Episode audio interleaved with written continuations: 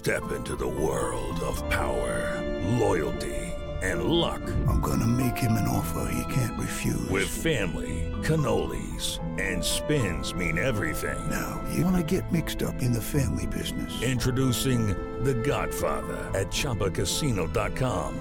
Test your luck in the shadowy world of The Godfather slot. Someday, I will call upon you to do a service for me. Play The Godfather, now at Chumba Casino dot com. Welcome to the family. No purchase necessary. V G W Group. Void where prohibited by law. eighteen plus. Terms and conditions apply.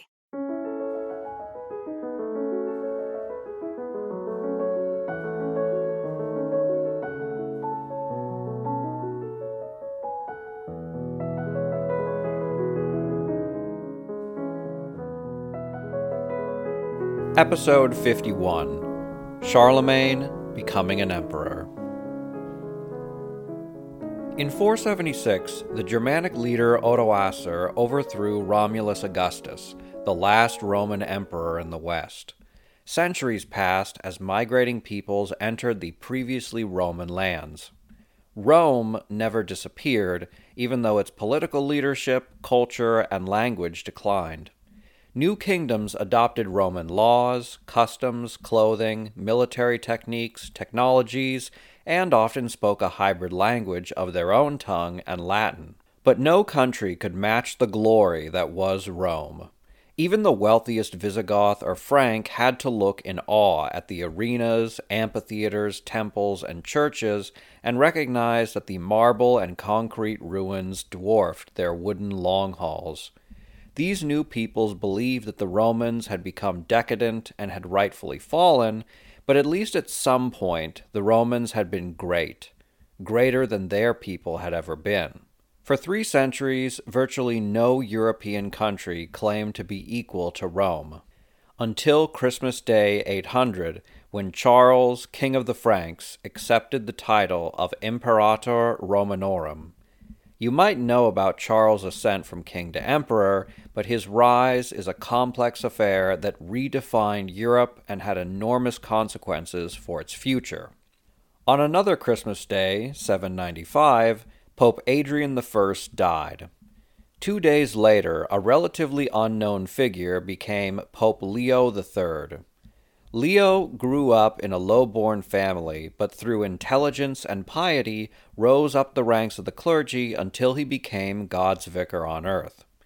As touching a story as this is, not everyone was a fan of Leo, especially the Italian nobility, who viewed the papacy as their property.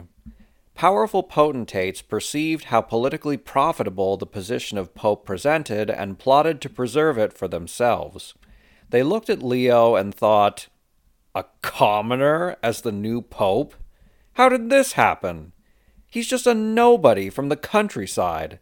He could have been born in a barn for all we know. He probably spent a good part of his life doing manual labor. Ugh. Then when he became a man, he decided to preach love and charity and tell wealthy people to give money away to the poor. Who thought this guy would be a good fit to lead Christianity? Jealous aristocrats schemed Leo's downfall and accused him of perjury, simony, and sexual impropriety. On the twenty-fifth of April, seven ninety-nine, while walking through the city of Rome, a cabal of armed men attacked the Pope with the aim of poking out his eyes and cutting out his tongue. Leo escaped with his entourage and fled north to meet with their secular protector, King Charles. The Pope met Charles at his new fortress at Paderborn, where he was busy preparing a fleet to attack the Danes. There, the two discussed Italian politics. As king of the Lombards, Charles controlled the northern half of Italy, while much of the southern and northeastern territories were small states loyal to Byzantium. But the Eastern Roman Empire was in chaos. In seven ninety-seven, Empress Regent Irene had her son's eyes stabbed out and usurped his place on the throne. The Pope was not at all happy with the wicked Empress. Moreover, popes increasingly supported the Franks as their protectors as the Byzantines lost their hold over Italy. The popes were not alone in calling for the Franks to take a more dominant role in the Italian peninsula. In seven ninety-eight, Greek emissaries arrived at Charles' court and told him that as a woman, Irene could not rightfully lead the Roman Empire. In seven ninety-nine, Sicilian emissaries encouraged him to conquer the island and bring order, peace, and stability. Charles had many people whispering in his ear to take more Italian territory, but of all these voices, perhaps the most important came from Venice. Venice was a relatively new city, founded in the fifth century as Italians fled barbarian raiders on the mainland and settled on a series of closely connected islands. The Ostrogoths and later Lombards were notoriously bad sailors, which is only natural given that their homelands were hundreds of miles from any sea, ensuring the fledgling city was secure. Venice became a last refuge for many Italians, and each time war broke out on the mainland, refugees fled to the islands, ballooning its population. By the seventh century, it became a semi-independent duchy under the nominal protection of the Byzantine Empire. In the eighth century, the Franks entered Italy, and their power and influence divided the Venetian nobility. A conservative faction wanted to retain their loyalty to the Eastern Roman Empire, while an opposing faction argued that the Byzantines were in decline and allying with the Franks would protect them from the Lombards. Tied into this was another issue that divided Venice: slavery. The slave trade was probably the biggest money-making operation in Venice, as they transported people from the Dalmatian coast, usually Slavs, from which we get the word slave. These slaves were traded across the Mediterranean world to wealthy port cities, eventually even to the Muslim world, as the Venetians expanded their merchant networks. But the Franks were not very keen on slavery. Frankish society was traditionally poorer than the Mediterranean cultures, and so people couldn't usually afford slaves. Moreover, the religious Franks held numerous councils and synods which condemned slavery. In five thirty-eight, the Third Council of Orléans decided that a bishop must redeem a Christian slave in the service of a Jew if he takes refuge in a church. The seventh century Council of Chalons-sur-Saône condemned the enslavement of Christians. Also in the seventh century, Queen Bathilde of Burgundy regularly bought and freed slaves, as she herself had been born a slave and wanted to end the practice. King Charles was a devout man who wanted to lead a morally upright realm, and he discouraged slavery, even though his continual conquests actually revived the slave trade in Western and Central Europe. Oops. Meanwhile, the Church was nominally anti-slavery and particularly condemned the enslavement of Christians and their sale to non-Christians. The Patriarch of Grado, whose diocese included Venice, repeatedly condemned Venetian slave traders and tried to eject them from mainland cities. The pro-Frankish faction certainly believed that they could keep up the business, even if the Franks expanded their influence into Italy, since Charles never fully abolished slavery in his own lands, and the Venetians expected their city would remain autonomous. With so many people begging him to be their sovereign, how could Charles refuse? The king sent Pope Leo back to Rome, accompanied by a royal guard and a cadre of Frankish bishops, to investigate the charges against him. In November eight hundred, Charles arrived in Rome, and on the first of December assembled a council of bishops and nobles, all loyal to him, to try the pope. On the twenty-third, the pope swore he was innocent of all charges, and, unsurprisingly, Charles' court agreed. The Frank returned the Pope to power and sentenced his enemies to death. Leo knew his part in this play and ceremoniously begged Charles to have mercy and exile them. Now it was time for His Holiness to return the favor. On Christmas Day, Charles went to the altar in Saint Peter's Basilica to pray. While he knelt, the Pope placed a crown on his head and declared him Imperator Romanorum, Emperor of the Romans. Charles' biographer Einhard claimed that the Frankish king had utterly no idea that the Pope was going to crown him as emperor and was flabbergasted and outraged when he did. But this was an untruth. Charles, his ministers, notably Alcuin of York, and the Pope had coordinated the entire proceeding. As Julius Sykes notes, The Frankish king's name had already been inserted into certain liturgical prayers after the Roman emperors, implicitly linking their power and prestige as defenders of the church and guarantors of peace.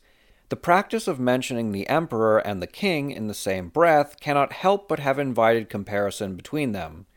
Carolus Magnus et Leo Papa, the famous poem detailing the meeting between Charles and Pope Leo, thrice calls Charles by the distinctively imperial title Augustus, and speaks of his capital at Aachen as a second Rome. Charles' close friend and advisor, the Anglo-Saxon cleric Alcuin of York, abbot of Marmoutier, addressed him in letters as David, the archetypal king of Israel, beloved by God, with whom the emperors also liked to be identified. As early as seven ninety-eight, Alcuin had already begun describing David's realm as a Christian empire.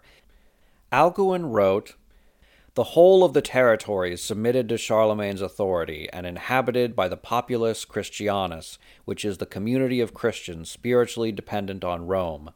Charles' task is to govern, defend, and enlarge it, and closely linked with these obligations is his duty to protect faith and the church. Charles is master of almost the whole of Western Christendom, and Rome itself is subject to his protectorate." Hello, it is Ryan, and I was on a flight the other day playing one of my favorite social spin slot games on Chumba Casino dot com. I looked over at the person sitting next to me, and you know what they were doing? They were also playing Chumba Casino. Coincidence? I think not. Everybody's loving having fun with it. Chumba Casino's home to hundreds of casino-style games that you can play for free anytime, anywhere, even at thirty thousand feet. So sign up now at Chumba Casino dot com to claim your free welcome bonus. That's Chumba Casino dot com and live the Chumba life. No purchase necessary. V G W. Void where prohibited by law. See terms and conditions. eighteen plus. By eight hundred, Charles ruled over much of the former Western Roman Empire and had accumulated many titles for the areas he conquered, but he lacked a title that encompassed his entire realm. Emperor was the only sufficient title, and he accepted it to solidify his claim to such vast territories. But more immediately, he took up the title of Roman Emperor because he wanted to expand his power and influence in Italy. The conservative Italians expected to be ruled by a Roman emperor, even if it was purely ceremonial. Since the Pope declared Irene was illegitimate, this was the perfect time for Charles to symbolically and literally seize Italy. But this ceremony was more than just a grab at a historical title, as Charles' actions embodied that of a new Christian monarch. The leaders of the post-Roman West ruled through might and claims to power through their bloodlines. This was the case with the Merovingians, whose legitimacy stemmed from their descent from King Merovech. Charles wanted to be more than his predecessors. He had to be more. His father Pepin was a usurper. Charles himself had taken Burgundy from his brother's family and conquered countless territories outside of traditional Francia. The early Carolingians could not base their claims to power on bloodlines, and so they legitimized themselves through religion. Pepin had Pope Stephen the Second crown him king of the Franks, and his sons as rightful heirs. In turn, Charles accepted the title of emperor from the Pope as a sign that he ruled by God's will, and that all his Christian subjects owed him fealty. The ceremony that accompanied his coronation was part of his legitimizing strategy. Charles knelt at the altar and prayed while the Pope put the crown on his head. Charles' biographer Einhard claimed he wasn't seeking power, which was a stark contrast to barbarian warlords and Roman generals, both of which lived in societies that glorified ambition. In Christian Europe, seeking earthly power was something that immoral people did, and in direct contrast to the teachings of Jesus Christ. After his baptism, Jesus went into the desert and fasted for forty days and forty nights when the devil appeared to him. Satan then offered him all the kingdoms of earth if Jesus would worship him, to which Jesus replied, "Get thee hence, Satan, for it is written, Thou shalt worship the Lord thy God, and him only shalt thou serve." Charles' coronation ceremony was thus an act wherein he demonstrated his subservience to God and his will instead of seeking his own power. Yet Charles received power from God via the Pope, while praying in Saint Peter's. Charles probably wasn't the first to enact this trope, but he certainly popularized this idea of a monarch who rejects power only to accept it when people demand that he lead them. The coronation was also an incredibly important symbolic event in the transformation of the Western and Central European psyche. For centuries, the new polities were derided as barbarian kingdoms and pale imitators of their Latin civilizers. The early Merovingians and many other leaders pledged fealty to the Roman emperor in Constantinople.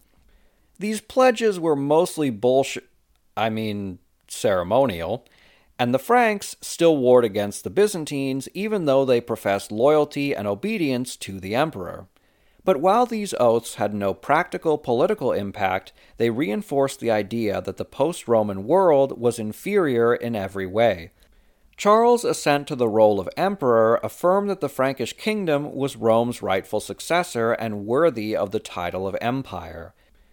Finally, through Charles, Western and Central Europe were reborn as Christendom. According to Charles' propagandists, the Frankish Empire was not ruled through might, but through the divine guidance of God and his chosen monarchs, who were blessed by the Pope to lead a morally upright realm of self-identified Christians. If you thought that Europeans would be ecstatic that they finally had a new emperor, you would be very wrong. Most Franks either didn't care or they viewed it with suspicion since they feared an overly powerful monarch interfering with their estates. Many Germans only vaguely knew what an emperor was. Italians started sweating as they realized Charles wanted to expand his power there. Meanwhile, the Byzantines absolutely lost it. Irene was furious that the Pope declared her illegitimate and launched a war against the Franks in what sounds like an epic conflict worthy of its own H B O miniseries. Just think, the rising power of the Western Franks versus the declining Greek Empire of Eastern Rome, each with the power to assemble huge armies of diverse soldiers. But if you're expecting a superpower showdown, I'm going to have to disappoint you. Emperor Charles was busy subduing the Saxons, while the Byzantines defended themselves against Arab invasions. The two sides barely engaged each other. Instead, different factions within territories competed for power, most importantly in Venice. Conflict between the pro-Byzantine and pro-Frankish Venetians reached a fever pitch in eight oh two. At the time, Giovanni Galbio was the eighth Doge of Venice, whose family almost certainly acquired their wealth at least partially through slave trading. He naturally led the pro-Byzantine faction in the city since Charles opposed slavery. But he had more immediate concerns than the Franks because the nearby Patriarch of Grado condemned him and the other slave traders. Galbio wanted the church to soften its anti-slavery stance, and he appointed his nephew to the position of Bishop of Olivolo. But the Patriarch refused to consecrate him and continued barring Venetian traders from entering ports. Galbio had enough and launched a naval assault on Grado. The Venetians took the city, captured the Patriarch, and threw him off a tower. You know, as much as a person might fantasize about throwing someone off a building, that usually doesn't solve anyone's problems, and Galbio's had just started. Refugees fled the city, including priests and the Patriarch's nephew, who they elected to replace his deceased uncle. Then the clergy fled to Frankish-controlled lands to stir up support for an invasion of Venice. Before Charles' son and King of Italy, Pepin, could act, the pro-Frankish faction in Venice launched a coup. In eight oh three, Obelerio degli Antinori seized power, forcing Galbio and his allies to flee. Antinori spent the next few years cozying up to the Franks as he sought to legitimize his rule and secure his succession. On Christmas Day eight oh five, he paid homage to Emperor Charles at his palace at Aachen and acknowledged him as suzerain of Venice. Meanwhile, Pepin launched an invasion of the Dalmatian coast, which, if successful, would give the Franks control of the Adriatic Sea. In response, Byzantine Emperor Nikephoros the First sent an armada to invade Venice, which was defeated by a pro-Frankish fleet. But the Venetians had enough of Antinori. He had brought war to their city, he was corrupt, and he was far too close to the barbarian foreigners. Seeing no other option, Antinori begged Pepin to invade. The Franks marched on Venice, but it was too late for the Doge, who was finally forced to flee. Pepin's army rapidly secured the mainland before conquering the island of Palestrina. Only the fortified island of Malamocco stood between the Franks and Venice, but the Venetians cleverly removed all buoys and channel markers in the area, turning the lagoon into a death trap of sudden currents, shoals, and unseen rocks. Pepin's ships regularly sunk or ran aground. Worse, his men camped in the marshes where mosquitoes feasted on the tender Northmen's flesh. After six months, the king of Italy himself fell ill and called a retreat, though it was too late for him, and he died a few months later. In eight twelve, the Franks and Byzantines came to an agreement known as the Peace of Aachen. The treaty largely affirmed the status quo, with Venice, southern Italy, and the Dalmatian coast under eastern control, while Charles ruled the north. The Byzantines still refused to acknowledge Charles as an emperor, though by now the Frank had softened his stance in order to maintain peace with his eastern neighbors. Instead of Emperor of the Romans, Charles referred to himself as governing the Roman Empire. He had made a power play in Italy, but obligations up north and Venetian resiliency hindered his ambitions. He never visited Rome after eight hundred, and instead spent his time at Aachen securing his empire. But Charles maintained his imperial title, and in eight thirteen crowned his son Louis emperor, without mentioning the Pope. Thus, the aging monarch affirmed that his divinely ordained dynasty led an empire worthy of Rome.